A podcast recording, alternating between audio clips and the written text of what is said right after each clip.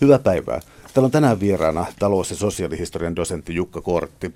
Me puhutaan mediahistoriasta. Tässä on käsillä juuri ilmestynyt kirja aiheesta ja mä luonnehtisin tätä kirjaa siis sellaisesta, että tämä on tavallaan historiakirja, mutta tämä on teoreettisesti painava historiakirja. Ja tartutaan heti tuohon termiin mediahistoria. Onko sillä jokin ää, muu merkitys kuin median historia? Se varmaan on jotain muuta. Joo, toki tuota,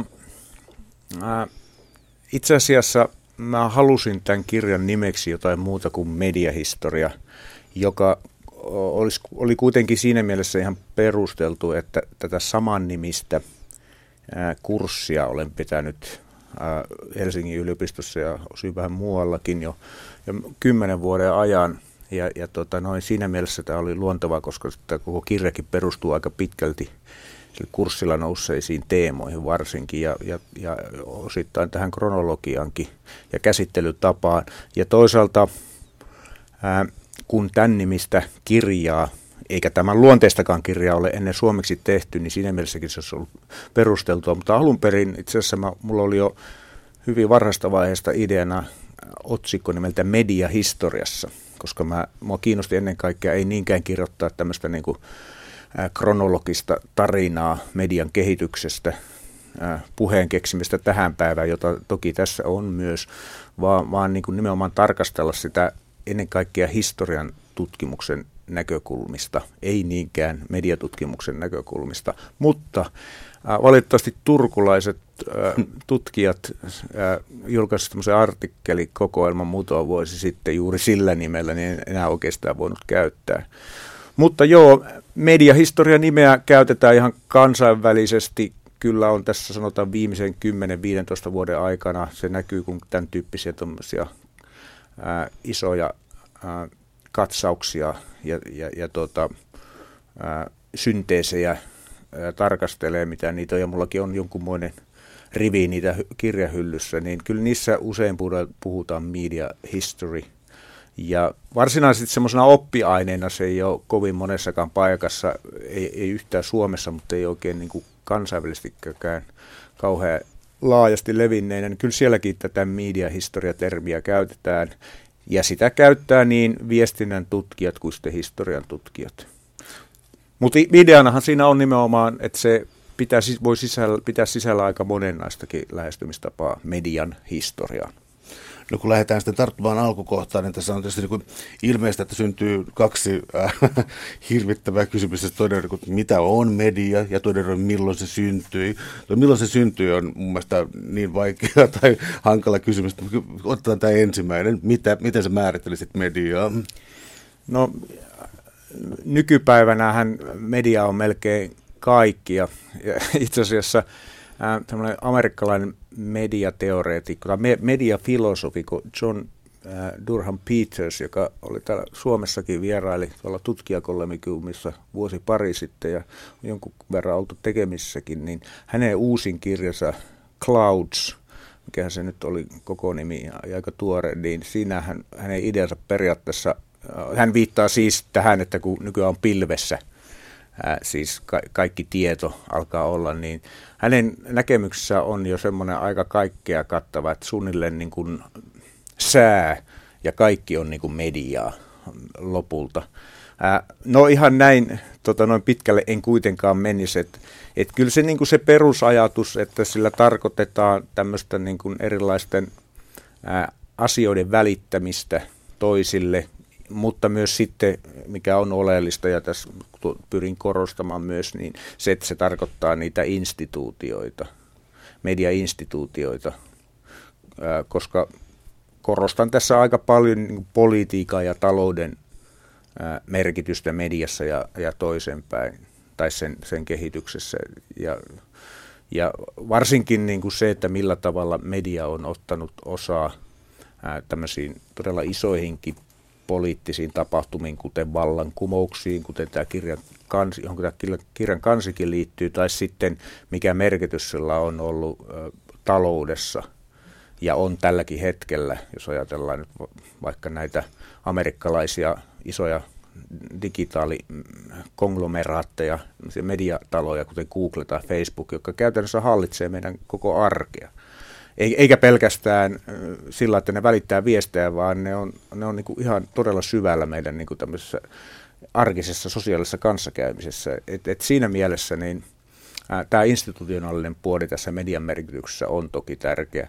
Mä oon siellä niitä eritellyt muutamia ää, näkökulmia, jotka, jossa nostan pari ää, brittiläisen kulttuuritutkimuksen isoa nimeä Raymond Williamsin ja, ja, ja tota, John Fiskin ää, näkökulmia. Ne on tehty tuossa 89-luvulla ennen tätä digitaalista mediaa, ja niitä onkin mielenkiintoista tarkastella myös tällainen käsitehistoriallisesti, kuinka ne on muuttunut. Ää, mutta joo, pääsääntöisesti nämä on ne kaksi tapaa, millä, millä tavalla lähestyä mediatermiä. Mutta jos mennään sen ihan etymologiaan, niin sehän tietenkin voi viedä sinne niin kuin latinalaiseen juuriin ja se löytyy jostain Shakespeareinkin tota, kirjoituksista jo silloin 1500-luvulta, 1400-luvulta.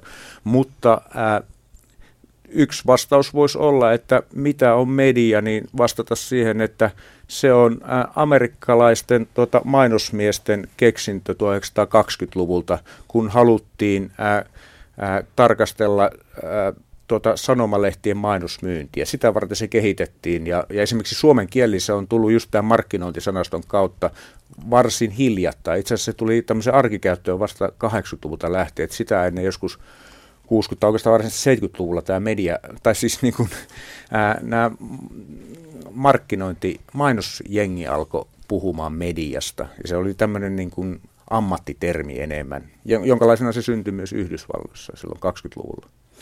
Ja nyt sä järkytit mut täysin, koska mä olin, mä olin niin menossa antiikin Kreikkaan toki ja Platonin ja Sokrateen ja puheen, tota, siis kirjoitetun sanan kiroamiseen ja mediahuoleen, mutta tämä ajatus suisti mut täysin tolaltaan, eli odotan, mä keksiä tähän sitten täsmentävän kysymyksen. Jos lähdetään tästä etymologiasta media, medium, jotakin, joka on mm. välissä ja välittää viestiä toiselle, ja sitten on toisaalta tämä 1900-luvun moderni media, jota ohjaa sitten selvästi niin kuin poliittisuus, kaupallisuus ja niin eteenpäin, niin ymmärrätkö nyt oikein sun ajatuksesta sen, että ähm, kun tutkitaan mediaa, niin on erottava joku massamedia tai jokin sellainen, tai pitääkö tässä niin kuin kytkeä ää, media modernisaation kylkeen tai johonkin muuhun?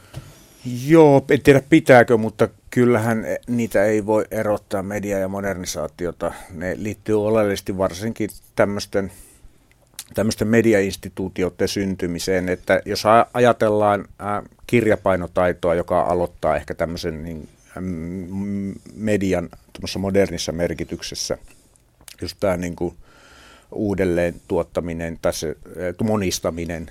Ja, ja, ja sitten myös talous tulee siihen aika tärkeään rooliin ja siitä aika pian kun alkaa lehdistö kehittymään ja sillä tulee aika joka to, perustetaan aika pitkälle taloudellisista intresseistä ja, ja kauppamiehet senkin perustaa, mutta että sitten sillä tulee jo varsin varhaisessa vaiheessa aika tärkeäkin poliittinen merkitys.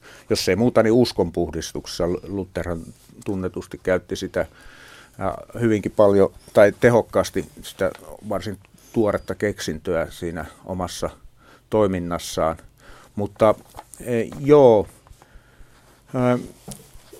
kyllä, kyllä sen, tietenkin tämä, nämä niin kuin antiikin juuret on vielä relevantteja tietenkin tänäkin päivänä, vaikka kaikki nämä, siis tämä, että se on jonkun asian välittämistä toiselle, niin totta kai se on niin kuin relevantti vielä tämänkin päivän näkökulmasta, mutta, mutta juuri tämä, tämä niin kuin realiteetti, että oikeastaan, oikeastaan kaikki meidän kommunikointi, ei tietenkään ihan kaikki, mutta suurimmalta osalta on jollakin tavalla mediavälitteistä, niin se on jotenkin tämän päivän näkökulmasta niin itsestään selvää, että, että sen takia mä haluan korostaa just näitä niin kuin instituutioihin ja tämmöisiin rakenteisiin liittyviä liittyviä merkityksiä. Mutta vielä palataksesi tuohon sun ensimmäiseen ideaan siitä median ja modernisaation läheisestä suhteesta, niin se on se, on se, se, on se aika oleellinenkin kysymys ja tärkeä ymmärtääksemme, että varsinkin tämmöistä länsimaista ää, ää, kehitystä juuri sieltä tuolta varhaismodernista lähtien tai modernista lähtien, kun, kun kirjapainotaito syntyy. Että ne, on, ne on kyllä niin oleellisesti ollut toisiinsa liittyneitä, että, että kumpaakaan ei voi niin kuin erottaa toisistaan. Painomenetelmähän oli jo, oli jo jossain Koreassa keksitty jo muutamia satoja vuosia aikaisemmin ja, ja löytyy antiikistakin samantapaisia ideoita, tämmöisiä topoksia, joita, jotka ei sitten kuitenkaan lähtenyt sen kummemmin kehittymään. Mutta tota, ää, toinen juttu oli myös liittyen tähän kirjapainotaitoon, siihen, että se syntynyt todellakaan tyhjästä, oli se, että nämä kirjathan ää, aika, samalla tavalla kuin netti nykyään tämmöisenä alustana kaikille medioille, niin sehän otti ne vaikutteensa tämmöistä käsikirjoituksen kulttuurista. Että ne ää, kirjasimet, ne oli kopioitu semmoisista käsikirjoituksista kirjoista ja, ja koko se, se kirjaolemus. Ja tämä sama juttu oikeastaan, ää, tämä idea, että mikään ei uusista mediosta ei synny tyhjästä, vaan ottaa vaikutteesta muista, niin se on oikeastaan jatkunut aivan tähän päiviin saakka ja tietenkin tietyllä tavalla korostunut vielä tässä meidän internetvetoisessa digitaalisessa kulttuurissa. Täällä on tänään siis vieraana talous- ja sosiaalihistorian dosentti Jukka Kortti. Me puhutaan mediahistoriasta. Kun kytketään sitten tätä mediaa modernisaatioprojektiin, mä ottaisin yhden askeleen, ei nyt oikeastaan taaksepäin, vaan niin yritän tavoitella sellaista lähtökohtaa, joka on se, että joskus esitään, että joskus tuossa 1700-luvun kieppeillä syntyy äm, ikään kuin moderni porvarillisen julkisuuden alue, johon vaikuttaa paljon painettu sana ja keskustelu. Onko tämä ajatus järjellinen? No tämä on tämä kuuluisa Lokus klassikus, tämä Jürgen Habermasin, tämän saksalaisen yhteiskuntafilosofin jo 60-luvun alussa lanseerama ajatus tästä porvarillisesta julkisuudesta, joka viestinnätutkijoiden piirissä, angloamerikkalaisissa piireissä nousi keskusteluun vasta sitten oikeastaan melkein 30 vuotta myöhemmin, kun se käännettiin englanniksi. Mutta joo, tämähän on se Habermasin idea, jota kyllä historiatutkijatkin ovat kritisoinut, ei pelkästään viestinnän tutkijat, nimenomaan juuri siihen, miten Habermas sijoittaa sen tämmöisen porvarillisen jul, jul, julkisuuden synnyn ja olemuksen juuri niihin 1600-luvun lopun ja 1700-luvun alun Euroopan suurkaupunkien porvariston kahviloihin, nämä kuuluisat coffee Ää, mutta tota, ei kun Coffee House siis. Coffee Shopit on sitten vähän modernimpi versio. mutta samaista kaupungista Amsterdamhan oli myös näitä, yksi näistä, mutta ennen kaikkea Lontoa ja, ja Pariisi ja Berliini. Ja, mutta se, mikä ää, siinä täytyy aina muistaa siinä Habermasin ideassa, joka on mielestäni relevantti myös historiallisesti, on se, että Habermas katsoo, että tämä, tämä porvarillinen julkisuusideaali, eli tämä, jossa niin kuin, ihmiset deliberatoi, eli, eli keskustelee harkitusti, harkitusti asioista ja yrittää löytää niistä sitten konsensusta tai jonkinlaista muusta, muusta ratkaisua, ää, ja sitä kautta myö, syntyy tämä tämmöinen niin kuin julkisuus, joka on tietenkin demokratian niitä ihan, ihan niin kuin kantapilareita monessa suhteessa, niin se alkoi jo tämä ideaali rapautua jo 1800-luvun lopulla.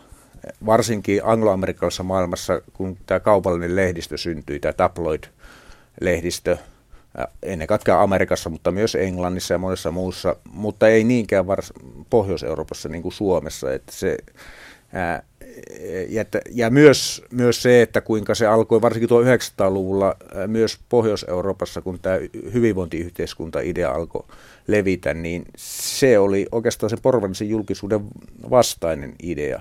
Et se, se usein unohdetaan, kun sitä kritisoidaan tänä päivänä. Mutta on se minusta hedelmällinen jo, pelk- jo ihan Suomeenkin sovellettuna. Mulla on itse asiassa tällä hetkellä menossa semmoinen tut- tutkimusprojekti, joka tutkii tuota suomalaisen kulttuurijulkisuuden vaikutusta poliittisen julkisuuden, varsinkin tuossa sortovuosien ja, ja tuossa 1900-luvun alun aikana, jolloin varsinkin nämä nuorsuomalaiset kir- kirjailevat sanomalehtimiehet, Juhani Ahot ja Eino Leinot ja tämä jengi, niin äh, kirjoitti, äh, otti osaa tällä niin kuin omalla omalla niin kuin kulttuurijulkisuudella aika paljon siihen poliittiseen julkisuuteen ja kun samaan aikaan vielä tämä suomalainen julkisuus oli monessa mielessä vielä niin kuin luomisen asteella, niin semmoiseen sitä voi soveltaa. Et, et, kyllä se relevantti on myös historian tutkimuksessa, mutta siinä täytyy aina ottaa näitä muutamia varauksia ää, mukaan. Jos siis puhutaan nimenomaan tästä Habermasin ideasta, tokihan monet muutkin teoreetikot on tätä julkisuutta käsitellyt jo Habermasia ennen.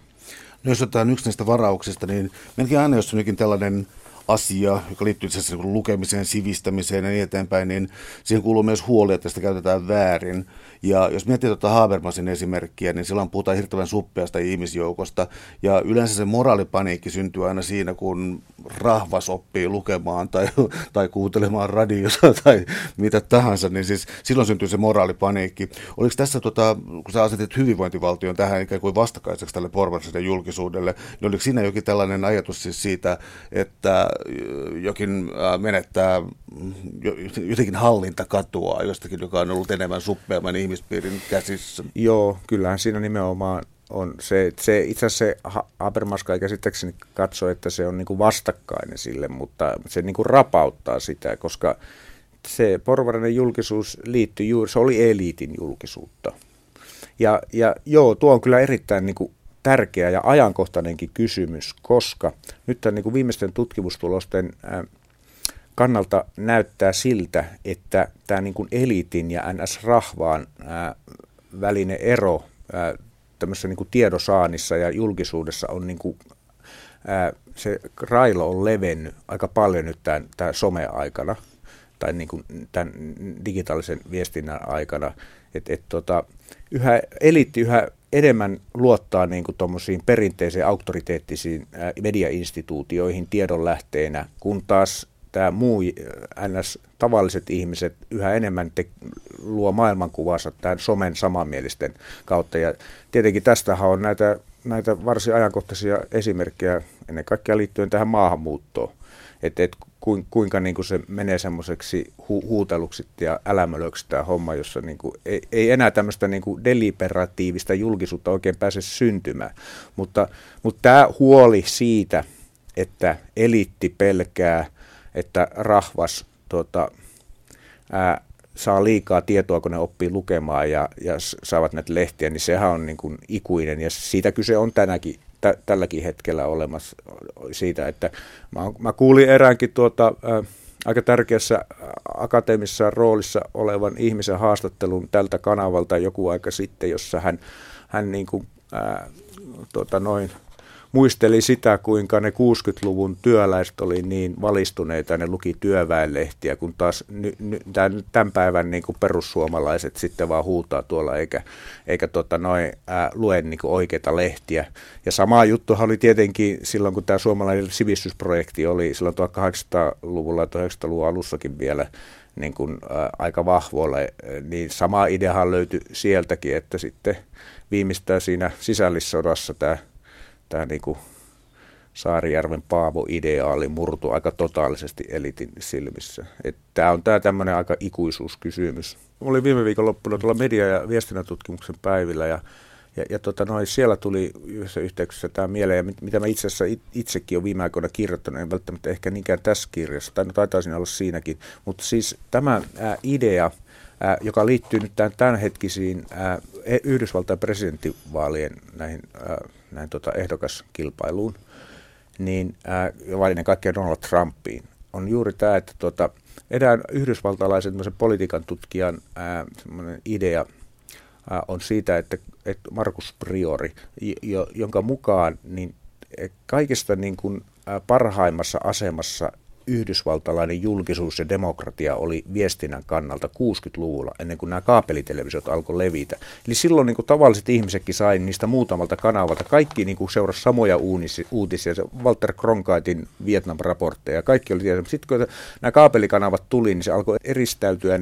niin kuin nämä, tämä elitti ja, ja muu jengi todella vahvasti. Ja tietenkin tämä nyky, nykypäivä someaika niin vaan on korostanut sitä, ja sehän näkyy tässä Trumpin nousussa ihan selkeästi, että et, et siellä ei, niin kuin, ei enää perusteta ollenkaan näihin niin kuin perinteisiin medioihin, ää, vaan, vaan nimenomaan siitä, siihen niin kuin ihan huuhaa tietoon ja, ja tämmöisen suoraan niin kuin disinformaatio, mitä se some levittää. Että, että siinä mielessä tämä on kyllä erittäin tärkeä kysymys myös niin kuin media ja koko demokratian tulevaisuuden kannalta. Sehän tämä, juuri tämä tabloid-lehdistö, joka syntyy silloin 1800-luvun puolessa välissä New Yorkissa, tämä kuuluisalla Park Row alueella Manhattanin alaosissa, jossa, joka oli tämmöinen lehdistökatu, niin tota, äh, siellähän niin alkaa tämä, tämä iso jossa liikkuu myös isoja rahoja, tämä kilpailu uutisista.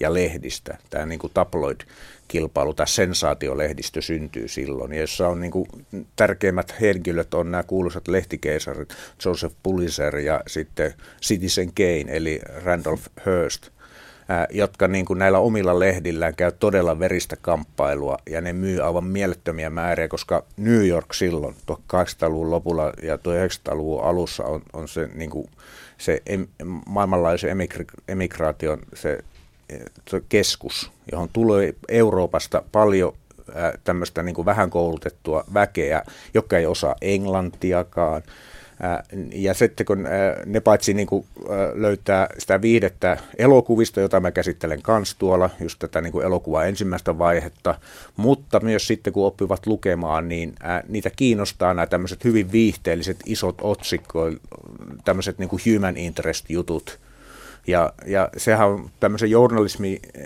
innovaationkin kannalta tärkeää roolit, kaikki nämä haastattelut ja, ja semmoiset tota, tämmöinen tutkiva journalismi, nekin hän syntyy sillä ja siellä on monia kuuluisia esimerkkejä siitä. Mutta et siihen liittyy tämä liberaaliin lehdistö- ja demokratiateoriaan, mikä Yhdysvalloissa hallit, on hallinnut ja hallitsee tietenkin vieläkin, niin siihen kuuluu sitten sit tämä niinku vapaa kilpailu, jolla näistä käydään ja, ja näistä niinku uutista käydään, ja se semmoinen niinku tietynlainen eliittilehdistö, joka siellä tietenkin on, jos puhutaan, tai media, joka siellä tietenkin on, jos ajatellaan sitten New Yorkiakin, pelkästään New York Times oli jo silloin semmoinen vähän enemmän laatulehti ja on säilynyt semmoisena, ja monia muita, että toki niitä on, mutta ne ei ole puoluesidonnaisia. Et se, se, se, vaikka saatetaan kannattaa jotakin ja olla ajamassa jotakin tiettyä ehdokasta, niin silti ei olla samalla tavalla niin kuin puoluelehtiä kuin Euroopassa, joka on sitten vähän erilainen järjestelmä ollut.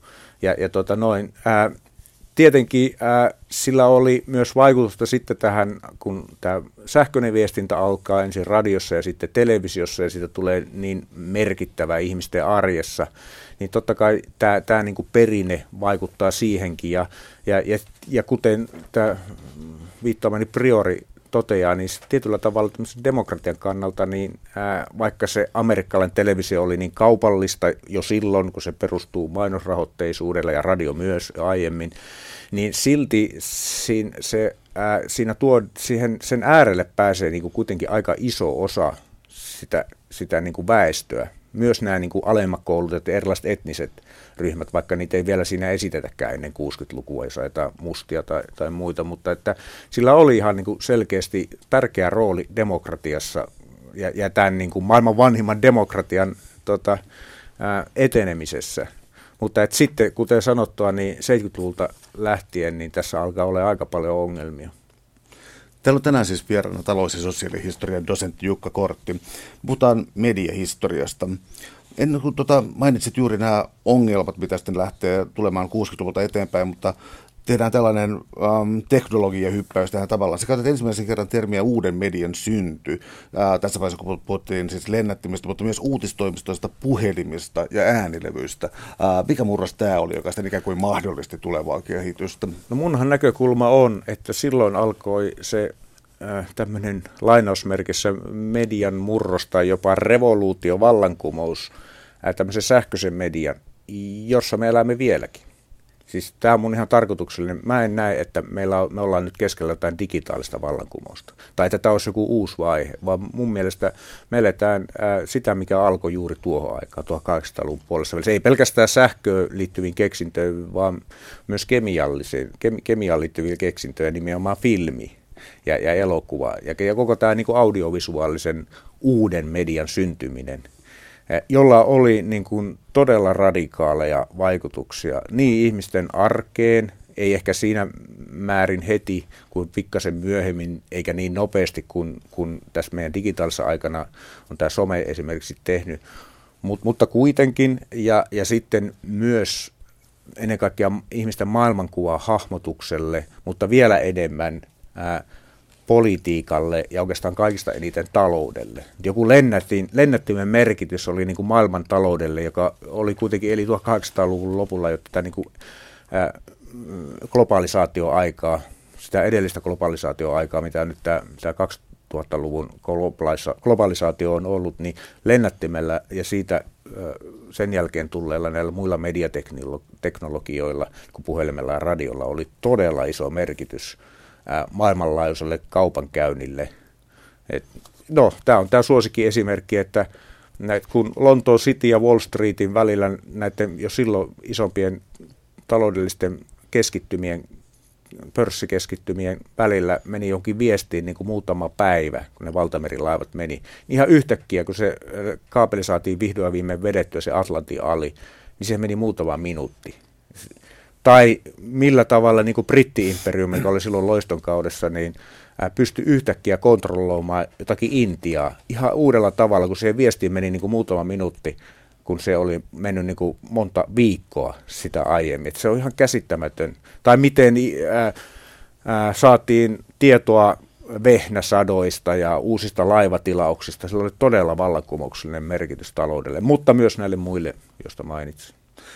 Mä luultavasti en etsi tätä vieraantumisargumenttia. Kyllä se voi sieltä sivupolkuna tulla, mutta eikö tämä ole se ensimmäinen kerta, jolloin itse asiassa siis informaatio vapautuu täysin siitä, mitä on ihmisen liike? Että niin kun eka kertaa se niin kun lähtee tällaiselle kiertoradalle. Onko tämä liioitellusti no, sanottu? Joo, kyllä se nyt tietyssä mielen, mielessä voi nähdä, että kyllähän tämä niin kuin sähkö, joka oli aivan käsittämätöntä aikalaisille, kun sitä ei näe, sitä ei haista. Silloinhan alettiin puhua tästä eetteristä ja se aika mielenkiintoisesti liittyy, jota mä ihan lyhyesti vaan tuon viittailen jossain vaiheessa, mutta sehän liittyy nyt usein myös näitä 1800-luvun lopun tämmöisiin erilaisiin niin kuin uskonnollistyyppisiin, esoteerisiin ja muihin juttuihin, että se niin kuin eetteri ja, ja, ja spiritualismi ja kaikki näitä, se liittyy oleellisesti tähän, että se, se sähkön tuleminen oli jotakin aivan, aivan käsittämätöntä, mutta joo, siinähän nyt on kuitenkin se, että se viesti kulkee eri, eri tota noin tavalla kuin ihmis,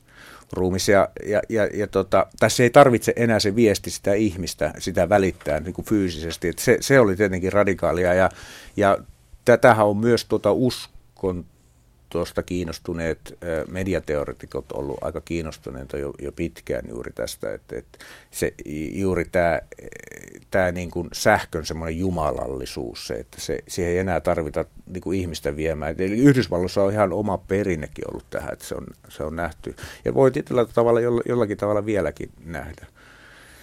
Eli, eli se, että, että tämä sähkö ja sen välittämät nämä viestit, niin ne, ne on jotenkin jumalallisia, ne on sellainen spirituaalisella tasolla. Et, et, ky, kyllä, kyllä, kyllä sitä voi näin sanoa, että Lennätin jo mursi tämän, tämän jutun, että kuitenkin No oli siinä jotain välivaiheita, mutta siinäkin tarvittiin tämä lihasvoimaa, niin kuin tämä mun kannessa oleva tämä optinen lennätin, joka on tämmöinen aika mielenkiintoinen välivaihe sitten tuommoisen perinteisen median ja, ja, ja, ja tota, noin sähköisen median välillä. Ja sitten on ollut kaikenlaisia näitä soihtuviestimiä ja muita erilaisia, mutta et kyllähän niihin on aina liittynyt enemmän tai vähemmän se ihminen, joka on sen tulee sytyttänyt tai, tai, tai niin edelleen. Täällä on tänään siis vieraana talous- ja sosiaalihistorian dosentti Jukka Kortti. Me puhutaan mediahistoriasta tullaan sitten tähän kriisiin, mitä täällä on jo vähän ennakoitukin tässä, tässä puheessa. Eli ää, täällä on tämä niin kuin, valtaa pitävien ikuinen pelko rahvasta tai massoja kohtaan, ja media ja massamediahan on sitten niin kuin, on täydellinen naimakauppa. Eli milloin massamedia tällaisessa mielessä ää, no, syntyy on taas aina niin hankala puhua syntymistä, koska kuten se kirjassa hyvin tuot esiin, kyse on paljon sattumista, joku teknologia mm. ja jokin historiallinen ajankohta, mm. mutta äm, sanotaan, että missä vaiheessa niin massamediasta tulee määrittelevä tekijä?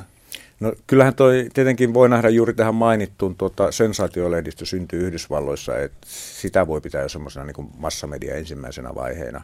Et, et, lehdistöhistoriassa on puhuttu sitä edelsi semmoinen niin kuin, politisoitunut media, joka oli, oli esimerkiksi Yhdysvalloissakin roolia Yhdysvaltain tota, vallankumouksessa – näillä lehdillä ja pamfleteilla, mutta se oli kuitenkin vielä aika pienen piirin toimintaa. Ja sitten sitä ihan niin lehdistö alkuvaiheessa oli tämmöinen eliitin media, jota se oli aika pitkäänkin, jota käytti esimerkiksi just kauppahuoneet ja muut tämmöisen informaation välittämiseen. Mutta tässä vaiheessa siitä tulee ennen kaikkea, nämä, nämä levikit oli jo aivan uskomattomia siinä niin näillä lehtikeisareiden lehdissä. Mutta sitten tietenkin oikeastaan tämmöisessä modernissa mielessä, massamediasta varsinaisesti alettiin puhua sitten radion leviämisen myötä, tai oikeastaan sitä ennen jo äänilevyn myötä. Et, et, tota, gramofoni oli jo aikamoinen, se oli jo tämmöinen niin kuin massamedia, joka levisi myös, myös muihin kuin porvariskoteihin. Ja sitäkin oli, silläkin on mielenkiintoisia toki edeltäjiä, niin kuin esimerkiksi pianot, jotka ää, laskeutuu näistä kalliimmista porvareiskoteista aika pian tämmöisten vähän niin kuin enemmän keskiluokkan harrastukseksi ja esimerkiksi nuotteja myytiin todella isoja määriä siinä jo 1800-luvulla.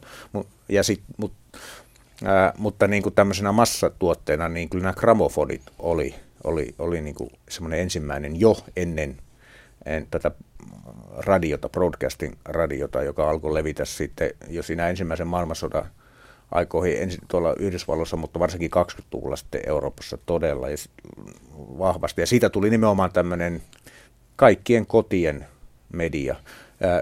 To, toki samaan aikaan tämä puhelinkin levisi varsinkin Yhdysvalloissa itse asiassa huomattavasti varhaisemmin kuin Euroopassa, joka on myös aika mielenkiintoinen kehitys, että, että tota, Yhdysvalloissa se Euroopassa monessa maassa, ihan tämmöisessä kehittyneemmässäkin maassa, sama puhelintiheys saavutettiin vasta joskus 50-luvulla, mikä Yhdysvalloissa oli jo 10-20-luvulla. Ja, ja, mutta siellä Euroopassakin se levinnäisyys vaihteli.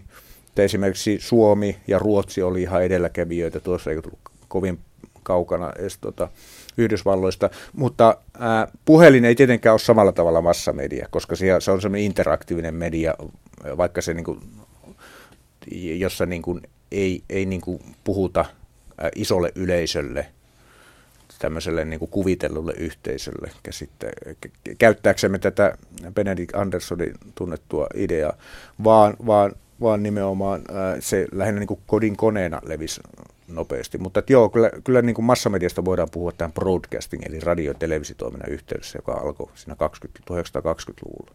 Ja juuri esitit mun seuraavan kysymyksen, joka oli, että mennään tähän broadcastingiin. Eli tätähän tässä edusta, mutta nyt kuulee usein väitettä siitä, että broadcasting on kuollut tai kuolemassa, mutta moni on skeptinen. Mun mielestä sä et ainakaan allekirjoita tätä argumenttia. En, en missään. Että mullahan on taustaa tuossa, niin kuin, että mä, mä oon televisiohistoria tutkinut, tutkinut ja, ja, ja myös niin kuin tämmöisten tämmöisen niin kuin ihmisten televisiomuistojen kautta ja tämmöisen television kokemuksellisuuden kautta tai niin kuin tavallaan yleisötutkimuksen niin metodologioita hyödyntäen. Ja, ja kyllä mulla on semmoinen vahva näkemys, joka ei johdu pelkästään siitä, siitä niin kuin television luonteesta tämmöisenä omatyyppisenä mediana. Siis se, että sitä voidaan katsoa passiivisesti koko perheellä, joka ei onnistu netillä tai tabletilla tai siis niin kuin tietokoneita tai, tai niin kuin kännykät tai muiden kautta. Et siihen liittyy tämä sosiaalisuus, sitten tietenkin myös nämä niin kuin isot mediatapahtumat, joilla on vain merkittävämpi rooli yhä enemmän televisiolla siinä. Vaan myös siihen se perustuu se näkemys, että kuten niin usein mediahistoriassa, niin se uusi media ei vaan syrjäytä sitä vanhaa, vaan se tulee vaan rinnalle. Et, et, et, tämäkin media, missä me nyt ollaan, niin tähän piti kuolla jo viimeistään silloin, kun televisio tuli ja paljon myöhemmin. Niin radiollahan on mennyt, ja esimerkiksi tällä puheradiolla, nehän menee kovempaa kuin ikinä. et, et, tota, ää, ei, eikä se niin kuin lehdistökään ole kuollut, vaikka se on aikamoissa ongelmissa, eikä varmasti kuolekaan, mutta, mutta se nämä julkaisukanavat tietenkin muuttuu ja tämä paperi jää pikkuhiljaa pois. Mutta, mutta mediahistoria on täynnä näitä esimerkkejä. Kirja olisi pitänyt myös kuolla jo aikoja sitten ja, moni, mutta totta kai nyt kuolleita medioita on ja varsinkin tämmöisiä mediateknologisia sovellutuksia, joita kuolee koko ajan varsinkin tässä meidän digitaalisessa maailmassa, mutta, mutta tota, kyllä mä luulen, että, että televisiolla on vielä niin kuin monen kymmenen vuodenkin päästä niin tärkeä rooli tässä mediakentässä. No tässä massamedia-vaiheessa ja tässä, niin mistä me juuri oikeastaan puhuttiin, niin otetaan tämä yleisradiotoiminta. Sä teit tuon ajatuksen aikaisemmin tuossa 60-luvulla suunnilleen, jossa on siis niin markkinoiden johtama media. Sitten on yleisradioyhtiöt, jotka Euroopassa sitten on pitkälti tota, valtiollisia, Yhdysvalloissakin tiettyyn pisteeseen saakka. Onko kaupallisuus ja tällaiset yleisradioyhtiöt, julkisen palvelun yhtiöt, onko ne välttämättä ristiriidassa keskenään? Eihän ne ole ollut ollenkaan ristiriidassa, että, että tota noin, tämä Yleisradio Ihane, joka luotiin BBCissä silloin 20-luvulla, niin tuota, joka kantaa vielä tähänkin päivään asti ja näkyy, näkyy niin kuin lukemalla tota Yleisradionkin tota, niitä virallisia statementteja, niin kyllä se siellä on mukana. Tämä niin kuin idea, että et, et, et, että siinä on mukana, että pitää valistaa ja, ja tota, uutisoida ja viihdy, viihdyttää, niin kyllähän on niin kuin kaikki siinä mukana ollut alusta alkaen. Sitä on tietenkin jouduttu tässä niin kuin vuosikymmenten tai oikeastaan jo kohta sadan vuoden aikana aika paljon viilaamaan sitä ideaa. Siinä on erilaisia kausia, mutta jos puhutaan tästä niin kuin kaupallisen median ja yleisradiotoiminnan ää, rinnakkaiselosta, jota on siis ollut Euroopassa alusta lähtien, Yhdysvalloissa on, että amerikkalainen versio on erilainen. Sielläkin se tämä julkinen palvelu on ollut 60-luvulta saakka tämmöinen valtiorahoitteinen, mutta se on aika marginaali, tämä just television puolella ennen kaikkea tämä PSP, Public Service service broadcasting, se on aika marginaalinen. Mutta Euroopassahan nämä on ollut koko ajan toistensa kanssa rinta rinnan enemmän tai vähemmän, varsinkin television myötä, jossa Suomi oli ihan pioneerikin, kun meillähän tuota samaan aikaan, tai itse asiassa koko televisiotoimintaa alkoi yksityisellä mainosrahoitteisella pohjalla, kun nämä tämä niin kuin, tekniikan edistämissäätiön Test TV aloitti jo, jo pari vuotta ennen Yleisradiota. Mutta silloin kun Yleisradiokin aloitti 57, niin samaan aikaan aloitti Mainos TV, joka osaltaan rahoitti Yleisradion toimintaa, mutta oli silti itsenäinen yhtiö ja, ja, ja harjoitti kaupallista televisiotoimintaa. Ja täm, tätä erilaisia versioita Euroopassa on ollut koko ajan, mutta mut tietenkin nämä Yleisradio yhtiöt on välillä ollut aika tiukilla. Ja viimeisin vaihehan on ollut oikeastaan, joka alkoi 90-luvulla, kun tämmöinen deregulaatio, eli tämmöinen sääntely alettiin vapauttamaan ihan EU-lähtöisesti tälle, tälle niin kuin kansainväliselle tai globaalille mediabisnekselle, niin siinä nämä yleisradiot alkoi jäämään vähän heikoimmille. Ja sitten tietenkin tämä rahoitukseen liittyvät jutut – on ollut, ollut niin kuin, tota, joka on saattanut typistä. Ja tällä hetkellä monissa Euroopan maissa on yleisradioyhtiöt kyllä pienentynyt niiden merkitys aika paljon, mutta ei kaikissa, kuten Englannissa ja Suomessa. Ja Suomessa nyt tietenkin tämä veromalli on siihen nyt taannut, taannut tuota noin tämän tulevaisuuden ainakin tällä hetkellä, vaikka mikä ei ole tässä meidän maailmassa ko- kovin varmaa, mutta et kuitenkin, niin ne on kyllä pystyneet tota, noin elämään toistensa kanssa. Tietenkin tämä Suomen esimerkki on kyllä oikeastaan mun mielestä ihan, ihan esimerkillinen esimerkki, että et, tota noin, se, että millä tavalla Yleisradio ja nämä kaupalliset yhtiöt on tehnyt yhteistyötä tässä niin kuin pienessä maassa. Ennen kaikkea tämä on ollut juuri tämän kul, julkisuuden ja demokratian kannalta mun mielestä todella onnistunut tarina, mutta myös katsojien kannalta. Tämän takia, että meillä on näin vahva yleisradioyhtiö ja monipuolinen, ja, mutta meillä on myös niin kuin, todella Euroopan mittakaavassa laadukkaat kaupalliset televisioyhtiöt, my, myös radioyhtiöt tiettyyn pisteeseen saakka, joka johtaa juurensa tähän, että myös tämän kaupallisen toiminnan on täytynyt jollakin tavalla niin kuin reflektoida näihin julkisen palvelun ideoihin, joka takia meillä on ollut aika monipuolinen, tai on vieläkin monipuolinen tuota televisiotoiminta. Menkääpä katsomaan johonkin Espanjaan tai, tai Kreikkaan, niin siellä tulee 50 kanavalta samaa viihdekaalaa, niin kyllä tulee aika äkkiä ikävä Suomen televisiotarjonta. No toi johdattaa kyllä siis Italian TV myös on Joo, Italia. aika karnevalistinen ja se tavallaan johdattaakin tuohon seuraavaan aiheeseen, koska sulla on hyvä tapa mun mielestä kirjoittaa tuota ajassa eteenpäin historiaa ja sitten toisaalta tehdä tällaista niin kuin miten sanoisi, sellaista niin kuin syvempää analyysiä tiettyjen teemojen mukaan. Ja sitten täällä on tällainen jättiläinen kuin media, talous ja politiikka. eli tota, ää, sen alla olevat asiat, eli siis sensuuri ja media. Otetaan sen vaikka ensimmäiseksi.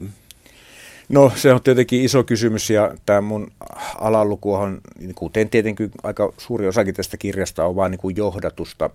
Ennen kuin mä sanoin jotain tuossa sensuurista, niin ehkä olisi hyvä vielä tällainen lukijoita tai kuulijoita informoidakseni, niin todeta se, että tuota, koska tämä perustuu aika paljon tähän mun yliopistollisen kurssiini, jossa on näitä teemoja käsitelty, joita opiskelijat käsittänyt ihan niin kuin esseissä, joita ne on tehnyt tälle, niin nämä teemaluvut, niiden tarkoitus on ollut nimenomaan johdattaa vähän syvemmälle näihin asioihin, jolloin niin kuin saatetaan poukkoilla historiasta tai niin kuin kronologisesti niin kuin tota, puheen keksimisestä someen ihan tollain vaan. Ja se oli itse asiassa iso haaste, että miten se tuodaan niin kuin lukevuuden kannalta, mutta kyllä mä luulen, että me kustannustoimittajan siinä lopulta onnistuttiin ihan hyvin.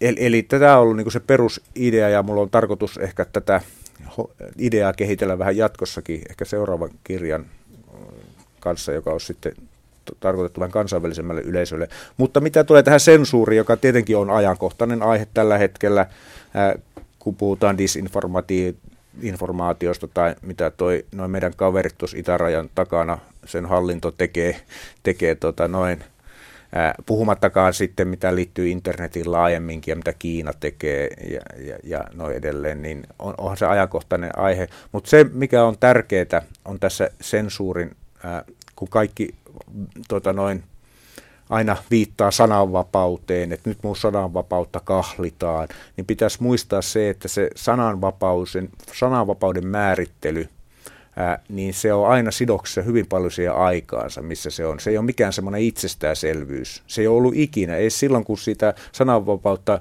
nämä liberaaliteoreetikot, ää, Milton ja, ja, ja Mill, määritteli silloin jo 1700- tai 600-luvulta lähtien, niin ei ne ikinä ajatellut, että, että kaikki saa sanoa mitä vaan milloin vaan.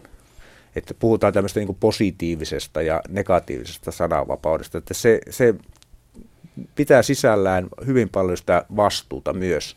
Mutta tietenkin politiikkaan liittyen, niin sensuurihan on ollut varsinkin hallitsijoilla aika tehokas keino kontrolloida sitä omaa kuvaansa ja, ja mistä saa kertoa ja millä tavalla. Ja, ja, ja tuota, se on tietenkin hyvin monisyinen ja monimutkainen ää, asia koko mediahistoriassa ja tietenkin meilläkin on näitä ää, sen eri, eri tota, alaryhmistä monenlaisia kokemuksia. Ää, Poprikovin sensuuri historiallisesti oli hyvin merkittävää, jolloin lopetettiin Suomessa aika paljon sanomalehdistöä ja ja, ja liittyy aika paljon siihen niin kuin Suomen muotoutumiseen. Sillä oli tärkeä merkitys. Ja sitten tietenkin tämä kylmä sodan ja Kekkosen ajan tämä, tämä itsesensuuri, joka on vieläkin aika semmoinen niin kuin kipeä kohta monille sinä aikana mediakin tehneille.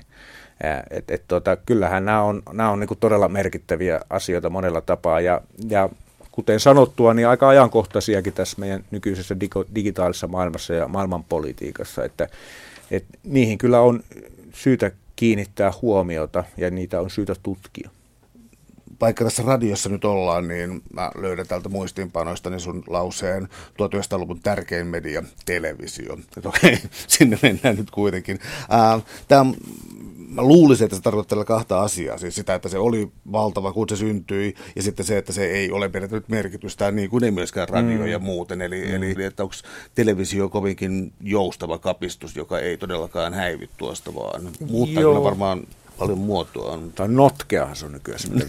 tota, ää, e, Eihän sen, ky- kyllä se, se on selvä asia, että televisio on muuttunut, jokainen tietää, että se on muuttunut hyvin paljonkin, että jos se ei muuta, niin ää, ää, niin tota, siihen voi ottaa muilla medioilla osaa. Joka ohjelmalla on nykyään ajankohtaisohjelma ja viihdeohjelma, Twitter ja Facebook-tilit, ja, tai niihin on voinut niin kuin puhelimella äänestää tosi TV-ohjelmia. Kaikkea tällaista on ollut jo jonkun aikaa. Me on niin kuin totettu niihin ja otetaan ne oikeastaan itsestään selvänä. Mutta sitten siinä on vielä myös tämä, että, että, tota, että se on toisinpäin menevä kanssa ollut jo pitkään. Että siis sitten tämä niin kuin internetmaailma ja ei pelkästään nämä instituutioiden internetmediat, vaan myös sitten some, niin sehän käyttää televisiota aika paljon. Siellä koko ajan klikataan sinne ja, ja ne on niin kuin osa sitä. Itse asiassa viikonloppuna englantilainen politiikan tutkija tuolla mediatutkimuksen päivillä puhuu tämmöistä dual-mediasta – et, et, et, jolla tarkoitti nimenomaan sitä, että kuinka nämä perinteiset mediat, niin kuin radio tai niin kuin broadcasting ja sitten tämä uudet sähköiset mediat, niin ne on, ne on, niillä on, ne on niin kuin koko ajan samaan aikaan, ne reflektoi koko ajan toisiaan, ja niitä käytetään aika saumattomasti jo monessa suhteessa niin kuin yhtä aikaa. Ja toi, se on vähän sama idea, mutta enemmän ehkä television näkökulmasta, mitä toi mediateollisuus käyttää, varsinkin nämä mainosmyynnistä kiinnostuneet ihmiset puhuu tämmöistä niin second screen jutusta. Eli tarkoitetaan sitä, että kun ihmiset katsoo telkkaria, niin niillä on samaan aikaan se joku some-tabletti siinä tai puhelin, jossa sitten kommentoidaan. Ja, jota oikeastaan kaikki nykyään melkein tekee, nyt kaikki, mutta useat. Ja, niin, niin tämä on hyvä esimerkki siitä, mutta mun pointti on, on se, että tota, tietenkin, joka, jota mä haluan tällä kirjalla tuoda esiin myös sen, että ei se ole mikään tämän päivän keksintö myöskään. Että koko televisio alun perin, niin se aika vähän keksi mitään uutta.